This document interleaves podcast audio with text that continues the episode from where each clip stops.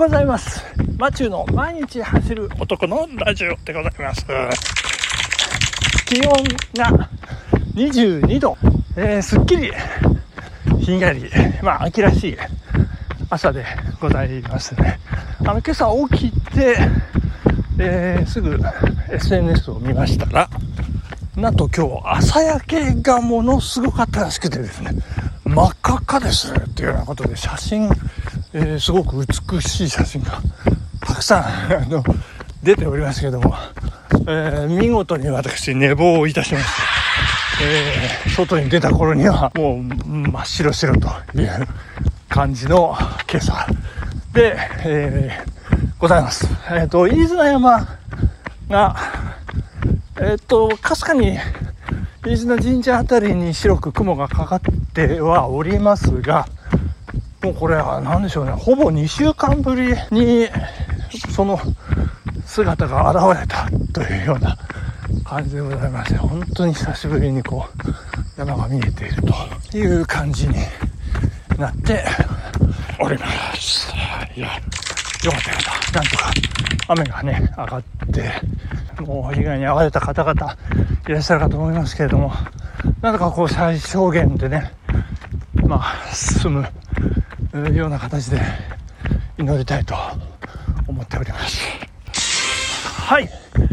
そして、いよいよ始めさせていただきたいと思いますが、私の推し本ベスト 10! いよいよ来ました。満を持してのスタートということになろうかと思います。えー、この推し本ベスト10という、まあそもそも、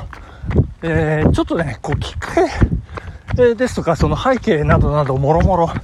ありまして、私がこういろいろこうベスト10をラシアで過去にやらせていただきましたけど、その全てのベスト10のこう元になったベスト10ということでございましてですね。で、まあ、その辺の事情をね、まずはこう説明させていただきながら、いや、本日何位まで、えー、発表できるのかっていうところも。あるんですけどね、これね、押し本になります。もかなりこう喋ったらなんかしちゃうかなと思うんですけど、まあまあそう言って言ってる間に時間が過ぎますので、どんどん説明進めさせていただきますけど、これ私が、えー、講師を務めております、まあ、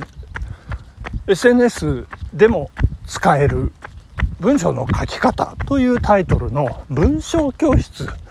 がございまして、えー、もうかれこれ18回目を迎えるということになっている文章教室があるんですけれどもその文章教室の主催者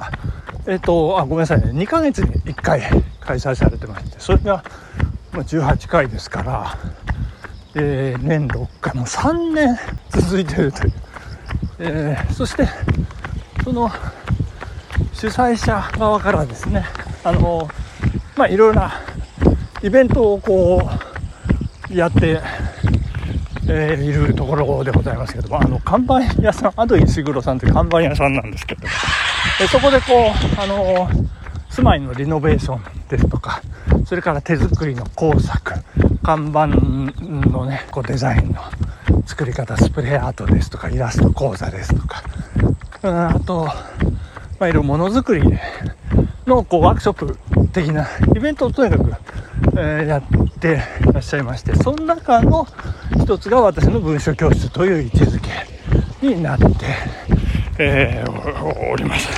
はい。そしてその中で、その、ちょっとスピンオフ企画ということで、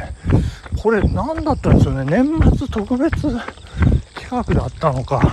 夏休み子供劇場だったのか、ちょっとよくわかりませんけど、その2ヶ月に一遍という枠の外で、ちょっとこう、イベンティーなものをちょっとやってみませんかということで、あの、じゃあ、あの、本、ね、マッチューさん、本の紹介なんかどうですかっていうようなことで、あの、お話をいただきまして、じゃあこんなスタイルでどうでしょうと、私がひねり出したのが、推し本ベスト10ということになったわけでございます。はい。えっと「推しもゆ」っていうね本が芥川賞を受賞した直後だったかなと記憶しているんですけどそんなことからね、えー、推し本推しってあの手辺に浅香唯の唯の右側。ですね。何ついたとなんだっていう感じですけどあの推し本、えー、ベスト10ですね、えー、そしてこのですねあのベスト10やりましょうっていう中であの皆さんにこうアンケート用紙みたいなねメモ用紙を当日用意しましてこれ単に皆さんにベスト10を発表していただくというようなものではありませんであのベスト10を私はこんな方法で ひねり出しました。皆さんもちょっとその方法でやってみませんかというそんな企画だったんです。でこれであの他のベスト10にもねかなり、ま、使える手法というかですね。あのこれ皆さん方にあの覚えて帰っていただきたい、えー、これ帰っていただきたいっていうのは完全に落語の世界に なってますけどでそんな手法もねちょっと今説明させていただきながら。まずいろいろこう項目評価項目を用意するんですね。そしてあのまず候補とかもノミネートなんですけどそれをまあ20冊30冊思いつくままとにかく書く。それでこうランダムにこう並べる。そしてこの調査項目に沿ってもうランキングというかもう得点をどんどんどんどん、えー、つけていくというやり方なんですね。A 評価が5点 B 評価が3点 C 評価が1点でね。でこれちょっとねあの膨大になりますのでこう手書きだと辛いものがありますので、これできれば皆さん、こう、エクセルでやっていただいて、そうすると、えー、計算があっという間だったりしますんで、ぜひこれ、エクセルでやっていただきたい。えー、そしてちなみに、こう、私が推し本ベスト10で、ベスト10をひねり出した時の、えー、項目ございますんで、それをちょっとね、発表させていただきたい。まず、夢中で読める。そうですね。それから作品のレベル。うんこの何て言うんですか？こう著者の力量がこういかんなく発揮されてこれはすごいなとこうこう仕込みとねその伏線の回収とかそれから設定場面設定とか。あとはまあ文章がすごいテクニカルですごいなとかね。まあその辺ですね。それから思い出深いっていうのがありますけど。これ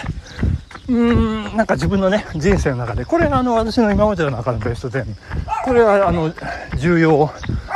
な位置づけなんですけどね。こう人生の場面場面で。あこの本が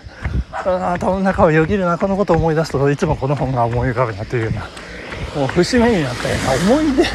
とともにあるというね。